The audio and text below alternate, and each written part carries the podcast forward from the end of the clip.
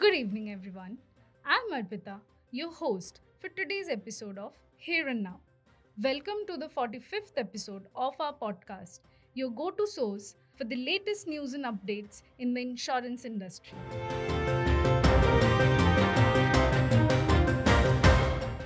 In our first story, as reported by the Hindu Business Line, the Indian Parliament has recently passed the Digital Personal Data Protection Bill 2023. The bill aims to strike a balance between safeguarding personal data and enabling government and business organizations to leverage data for their growth. One notable area is the insurance sector, which can utilize digital data for more accurate risk assessment. The possibility of data sharing for insurance benefits could revolutionize the industry. This highlights the need for insurers to adapt their business models to embrace evolving trends, much like the Drive Safe and Save initiative in the US, where collaboration between manufacturers, insurers, and customers leads to discounted premiums based on driving behavior. Moving on, according to Mobility Outlook, Citroën India has partnered with ICICI Lombard General Insurance to introduce a usage based insurance or UBI program for customers purchasing the popular EC3. UBI factors in vehicle usage and driving behavior throughout the insurance term to calculate renewal premiums.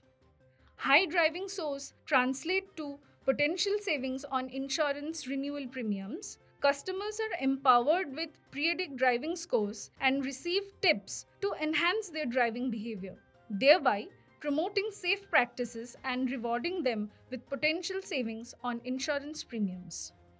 In our last story, as reported by RVPG Media, according to a recent analysis from research and consulting firms Markets and Markets, the global cybersecurity insurance market is expected to develop significantly in the coming years. The market is estimated to rise from $10.3 billion in 2023 to $17.6 billion by 2028, reflecting a 11.4% CAGR over the forecast period. The increasing frequency and diversity of cyber threats like data breaches, ransomware attacks, and phishing attempts have spurred enterprises to seek financial coverage against potential losses. The study highlights the rise of standalone cybersecurity insurance policies that offer tailored coverage exclusively for cyber risk outpacing bundled cybersecurity insurance products. Industries like healthcare and life sciences facing unique challenges due to legal changes and escalating cyber threats are projected to experience the highest CAGR in the cybersecurity insurance market. Additionally, Asia Pacific is predicted to have the greatest CAGR in the cybersecurity insurance market over the forecast period showing the global nature of this evolving landscape. So that concludes today's episode. We hope you found these news stories informative and insightful.